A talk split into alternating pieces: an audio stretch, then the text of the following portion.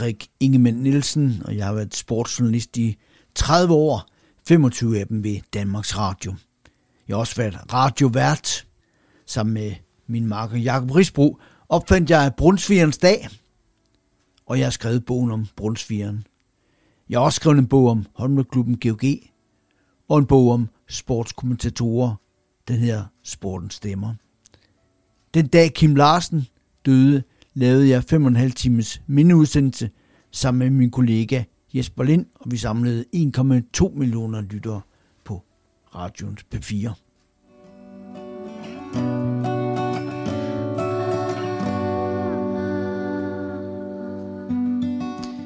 Jeg følte faktisk, at jeg stod på min karrieres højdepunkt, da det gik drastisk ned ad bakke.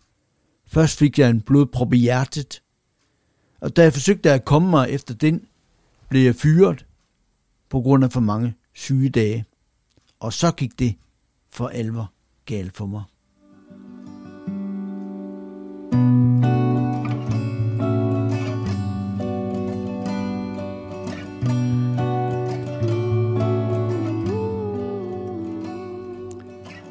Jeg skal nu fortælle om den dag, da jeg mærkede livet sive stille og roligt ud af min krop. Efter jeg kæmpet hårdt for at komme tilbage fra min blodprop i hjertet i mere end et år, faldt jeg pludselig uden varsel om i mit eget hjem den 1. april 2022. Jeg havde været at gå med vores hund i en times tid. Jeg satte ham af derhjemme og gik derefter selv en time i rask trav. Jeg skulle tilbage i form. Jeg havde altid været sådan en, der kunne gå solen sort, som man siger. Da jeg kom hjem, gik jeg i bad nede i kælderen, og jeg husker tydeligt, at jeg kigger mig selv i spejlet og siger, det ser ikke helt skidt ud. Med andre ord siger jeg for første gang i lang tid, at jeg synes en lille smule godt om mig selv. En halv time senere sidder jeg oppe i stuen ved min computer og skriver nogle ting. Jeg sidder og læser højt, og pludselig synes jeg, at det lyder underligt. Jeg rejser mig for at gå ud og tage mig et glas vand. Ude i køkkenet. Heldigvis tager jeg min telefon med, for jeg når kun at gå to eller tre skridt, så dejser jeg omkring på gulvet. Jeg mærker kraften sive ud af min krop. Jeg kan ikke komme op og stå. Min ben er lammet. Hvad sker der? Jeg forsøger at sige noget, og det lyder mærkeligt. Min højre arm, opdager jeg, fungerer heller ikke. Min højre hånd begynder at krumme sammen. Pludselig kan ingen fingre bevæge sig. Ingenting lyster. Og jeg fornemmer, at jeg pludselig ikke kan få ordene frem. Heldigvis har jeg min telefon i hånden, og mens hunden står forvirret og gør ved siden af mig, ringer jeg min hustru op. Hun er på job i Odense, og jeg spørger hende, om hun kan komme hjem til mig, for jeg er skidt tilpas. Øh, jeg tror faktisk, jeg siger, at hun skal komme hjem, for jeg er skidt tilpas. Heldigvis siger hun til mig, at hun nok hellere vil ringe til 112. Jeg siger nej. Jeg vil hellere have, at du kommer hjem til mig. I dag er jeg glad for, at hun ikke lyttede til min gode råd, men ringede til ambulancen i stedet for. Da vi taler sammen i telefonen et par minutter senere, kan hun ikke forstå, hvad jeg siger. Jeg har fået en blodprop i hjernen. Det ved jeg ikke selv. Jeg er forvirret. 20 minutter efter, at jeg er faldet, der ligger jeg i en ambulance, der har fuld udrykning og kurs mod OH, altså hospitalet i Odense. Herfra er jeg indlagt på sygehus i fem uger. Først i Odense i fire dage, og dernæst på genoptræningscenter i mere end fire uger på Svendborg sygehus. De første dage ser jeg i kørestol. Jeg kan ikke bevæge højre ben. Der er ingen følelse overhovedet. Jeg kan ikke bevæge højre arm.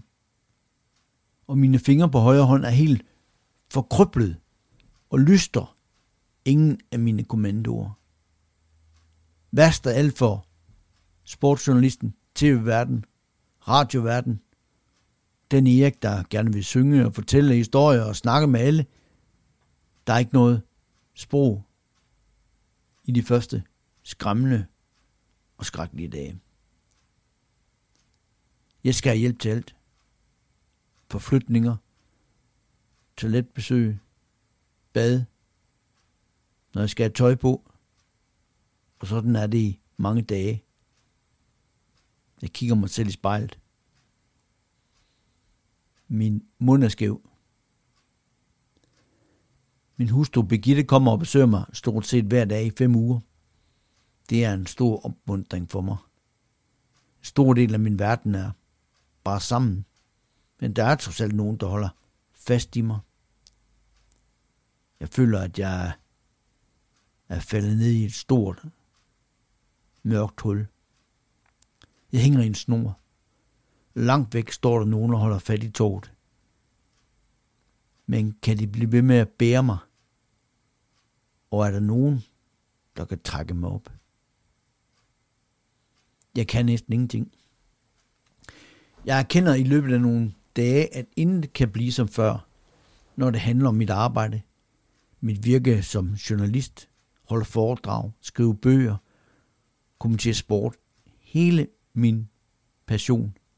Alt det, jeg har levet for, alt det, min tid de sidste mange år har drejet sig om, alt det, der knytter sig til min identitet, er smadret. Det er væk. Mit liv er ødelagt. Det er i ruiner på grund af noget kolesterol, eller hvad det nu er, der har været i min krop og rejst med blodet gennem min krop op i min hjerne og sat sig fast. Og jeg forstår ikke helt, hvorfor. En dag, hvor min hustru er taget hjem fra sygehuset i Odense, sidder jeg alene på stuen. Jeg sidder og stiger på mine fingre på højre hånd, som overhovedet ikke har lystret, efter jeg har fået den der blodprop. Jeg har flere gange råbt til fingrene, at de skulle bevæge sig, men de har ikke rokket sig en tomme. Men denne dag sker der noget, og jeg kan næsten ikke tro det, jeg ser. De fingre, som i mange dage har været som kroge, ubevægelige kroge, bevæger sig pludselig. Ikke meget. Ja, faktisk næsten ingenting. Men der er liv et eller andet sted derinde. Og jeg bliver nødt til at filme det med min telefon, for det er kæmpestort. Det første lille håb, jeg har fået, siden jeg lå hjælpeløs ude i vores entré. Det første, jeg gør, er at sende filmen til Birgitte. Der er liv i mine fingre, skriver jeg til hende. Det tager meget lang tid at skrive den korte sms.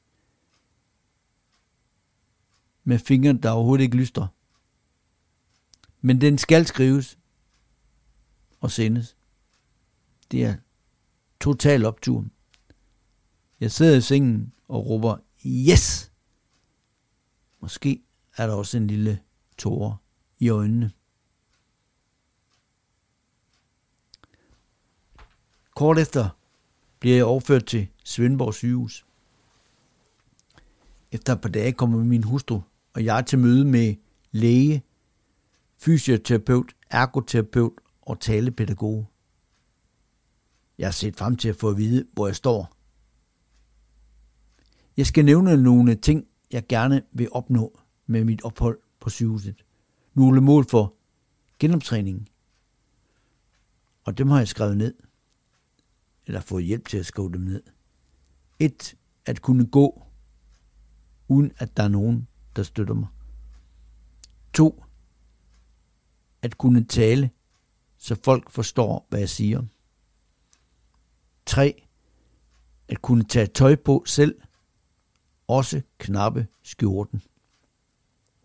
4. At kunne bruge min computer. Det virker ambitiøst, og jeg tror også nok, at jeg nævner, at jeg lige har købt et klaver. Og jeg vil gerne tilbage til at kunne trykke tangenterne ned. Det virker absurd. Selvfølgelig når jeg aldrig derhen. Men de har bedt om nogle mål. De præsenterer et træningsprogram, og jeg er klar til næsten hvad som helst. De første dage på sygehuset kan jeg ingenting. Jeg tror, det er første gang, siden jeg var baby, at jeg skal hjælpes i tøjet. Jeg skal have hjælp til at komme over i en stol. Jeg skal hjælpes i bad. Jeg skal hjælpes i seng. Jeg skal hjælpes på toilettet. Det er en forsmag, tænker jeg, på hvad der kommer til at ske med os alle sammen, når vi bliver gamle. Godt ingen kan se mig, tænker jeg. Venner, familie, tidligere kolleger. Ingen, ingen må se mig sådan her. Birgitte kommer med hilsner fra folk, der gerne vil besøge mig. Jeg siger tak, men nej tak. Jeg kan ikke bruge højre hånd, så jeg skal tørre min numse med venstre. Du kan lige prøve det en dag. Det er ikke nemt. Når jeg skal skrive sms'er, foregår det med venstre hånd. Det hele er en skræmmende oplevelse. Lige når man sidder i det, overvejer man, om man nogensinde igen får noget, der ligner en normal tilværelse. Jeg forsøger at udstråle glæde og taknemmelighed over for de mennesker, som hjælper mig. Det betyder også, at jeg altid får et smil med på vejen, når læger, sygeplejersker, socioassistenter og hjælpere kommer ind på min stue, eller jeg møder dem på gangen. Det er dejligt. Jeg får det bedre. I løbet af en uge får jeg min førlighed nogenlunde tilbage. Ja, nogenlunde. Jeg kommer ud af kørestolen. Og det er som et ja, mirakel at have følelse tilbage i benet. Jeg begynder at kunne gå ned af sygehuset gang efter et par uger. Og i løbet af nogle uger kan jeg også selv knappe min skjorte, selvom det er med et vist besvær. Og det var en krig. Jeg kan selv tørre mig, når jeg er på toilettet. Tak for det. Jeg kan ikke trykke tasterne på min telefon eller computer ned. Jeg kan ikke spille guitar eller klaver eller holde rytmen. Men det er der sikkert nogen, der påstår, at jeg ikke kunne i forvejen. Jeg kan heller ikke synge, men det kunne jeg måske heller ikke i forvejen. Fløjte. Heller ikke. Luften siver bare ud af min mund. Jeg kan ikke spise normalt. Jeg får blendet al min mad, fordi det hele ryger ned i den gale hals, hvis ikke det bliver blendet. Hver dag får jeg moste måltider. Og det gælder alle måltider. Morgenmaden er grød og yoghurt, grød og yoghurt og grød og yoghurt. Jeg kigger misundeligt på dem, der får kaffe og rundstykker med ost. Frokosten er most. Og aftensmaden kan være kartoffelmus med blendede frikadeller til, og blendede gulerødder og moset broccoli. Alle måltider ligner hinanden. Jeg kan ikke drikke et glas vand. Det ryger alt for hurtigt ned i min hals, og så går det galt, og så skal jeg hoste det hele op. Derfor skal der fortykkelsespulver i alt, hvad jeg drikker. Saftvand, kaffe, vand og så videre. Jeg kan ikke øh, få maden ned. Den samles i min højre kind som en stor, tyk klump. Hvert måltid er et helvede. Og jeg er lettet, hver gang jeg har nogle timer, hvor der ikke er morgenmad, hvor der ikke er frokost, eller hvor der ikke er aftensmad. Jeg taber 5 kilo i løbet af de 5 uger. Jeg prøver at skrive på min computer. Jeg kan, jeg kan ikke trykke tasterne ned med højre hånd. Der er ganske enkelt ikke nogen kræfter i arm og hånd. Alting foregår med venstre. Men ergoterapeuterne fortæller mig, at det er den forkerte vej at gå. Det, der er sket, forklarer de, er, at nervebanerne fra hjernen og ned til kroppen er ødelagt. Smadret. De fungerer ikke som transportvej mere. Der skal skabes nye nervebaner. Nye veje fra hjernen ned i kroppen, og det skal jeg så selv sørge for ved at bruge min højre hånd. Således at min hjerne forstår, at min højre hånd gerne vil udføre nogle handlinger. Det er mildt sagt modsommeligt arbejde. Hver dag står på tre gange træning. Der er fysisk træning, der er træning af hånden, og så er der motoriske øvelser. Efter hver træning på 45 minutter er jeg så træt, at jeg går ind på stuen og lægger mig. Ergoterapeuten kommer med et saftevandsglas uden saftevand. Hun har også medbragt nogle kaffebønner, som hun lægger på bordet foran mig.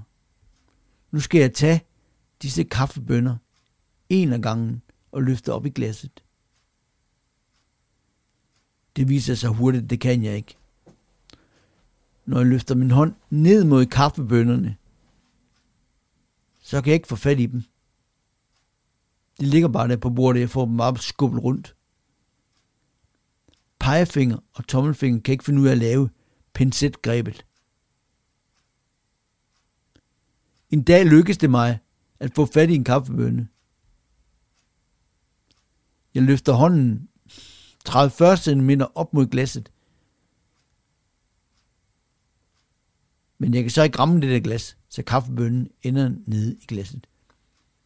Kaffebønnen ryger bare ud på bordet og triller afsted. Det er en deprimerende lyd. Det lykkes mig at komme op og stå. Og det lykkes mig at gå nogle skridt hen ad gangen på sygehuset, mens der er nogen, der holder fat i mig.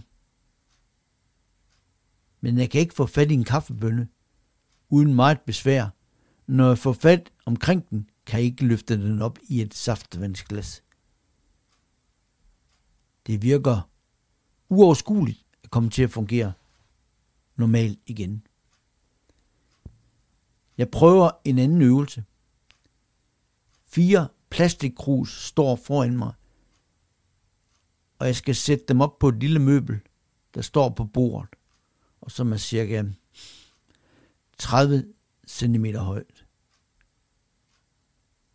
Det er en umulig opgave. Krusene der står på den her forhøjning, vælter rundt på bordet. Jeg har ingen afstandsbedømmelse, så jeg møder dem bare ned. Og jeg kan ikke holde fat om kruset.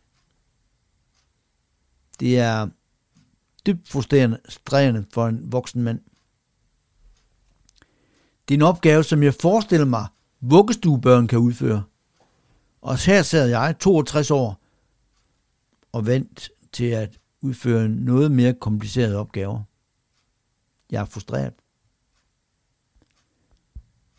Jeg får sat strøm til mine kinder, når jeg spiser. Det er for at aktivere musklerne i munden. Dels kan jeg ikke synke maden, dels kører føden bare rundt ind i munden på mig. Maden ender hver gang som en stor klump over i højre kind. Elektriciteten skal få indersiden af munden til at vågne op. Det er ubehageligt. Det gør en smule ondt at få stød. Men det er ikke det værste. Jeg bryder mig ikke om, at der er fokus på mig, når jeg spiser. Og at der sidder en ergoterapeut og kigger på mig den halve time, det varer at spise et stykke rugbrød. Mm, en rette til måske en halv stykke rugbrød.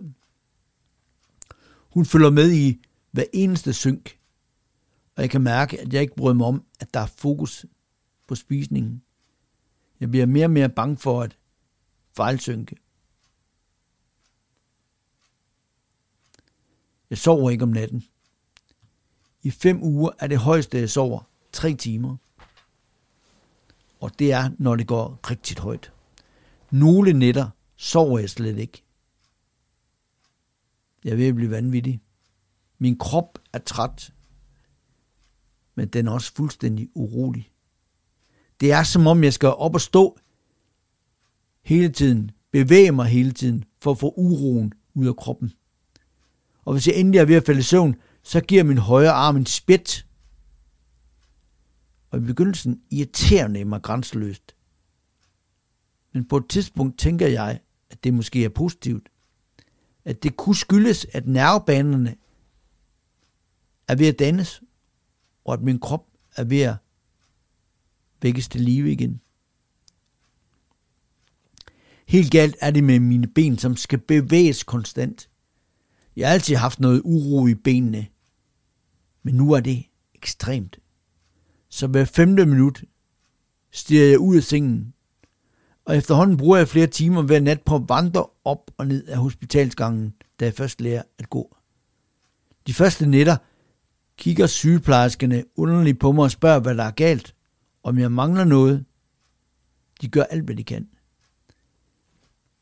En sygeplejerske kommer og putter mig og lægger puder og tæpper under min krop og masserer mine ben. Desværre alle tiltag forgæves. Der går et eller to minutter, så roder jeg rundt, fordi min krop vil bevæge sig. Jeg prøver i stedet for at sove om dagen, indimellem alle mine træninger. Jeg deler stue med en anden mand. Han går i seng kl. 20, og han sover til klokken 8 om morgenen. 12 timer sover han. Han er ikke vågen et eneste minut. Og jeg begynder at tænke over, hvor dårligt det må være for min hjerne, at den ikke får ro hver nat. Den er i forvejen beskadiget, og nu er den udsat for det her.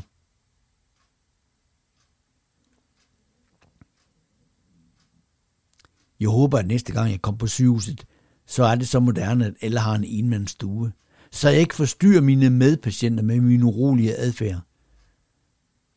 De mænd, jeg deler stue med, opdager nu aldrig, at jeg er vågen hele natten. De sover fra ende til anden. Hvis jeg ikke allerede er vågen, så bliver jeg vækket klokken 8 om morgenen. Men jeg er som regel allerede oppe. Så er der morgenmad. Og det vil for mit vedkommende være yoghurt. I de fem uger, jeg i Svendborg, spiser ikke en eneste gang brød til morgenmad. Jeg kan ikke tygge det. Jeg kan ikke sluge det. Det samme gælder frokost og aftensmad. Aldrig har jeg spist så meget suppe. Asparsuppe, gulerodsuppe, tomatsuppe, you name it suppe. Blindet broccoli, blindet kotelet, kartoffelmos. Jeg kommer igennem hele sygehuskøkkenets repertoire flere gange i løbet af de der fem uger.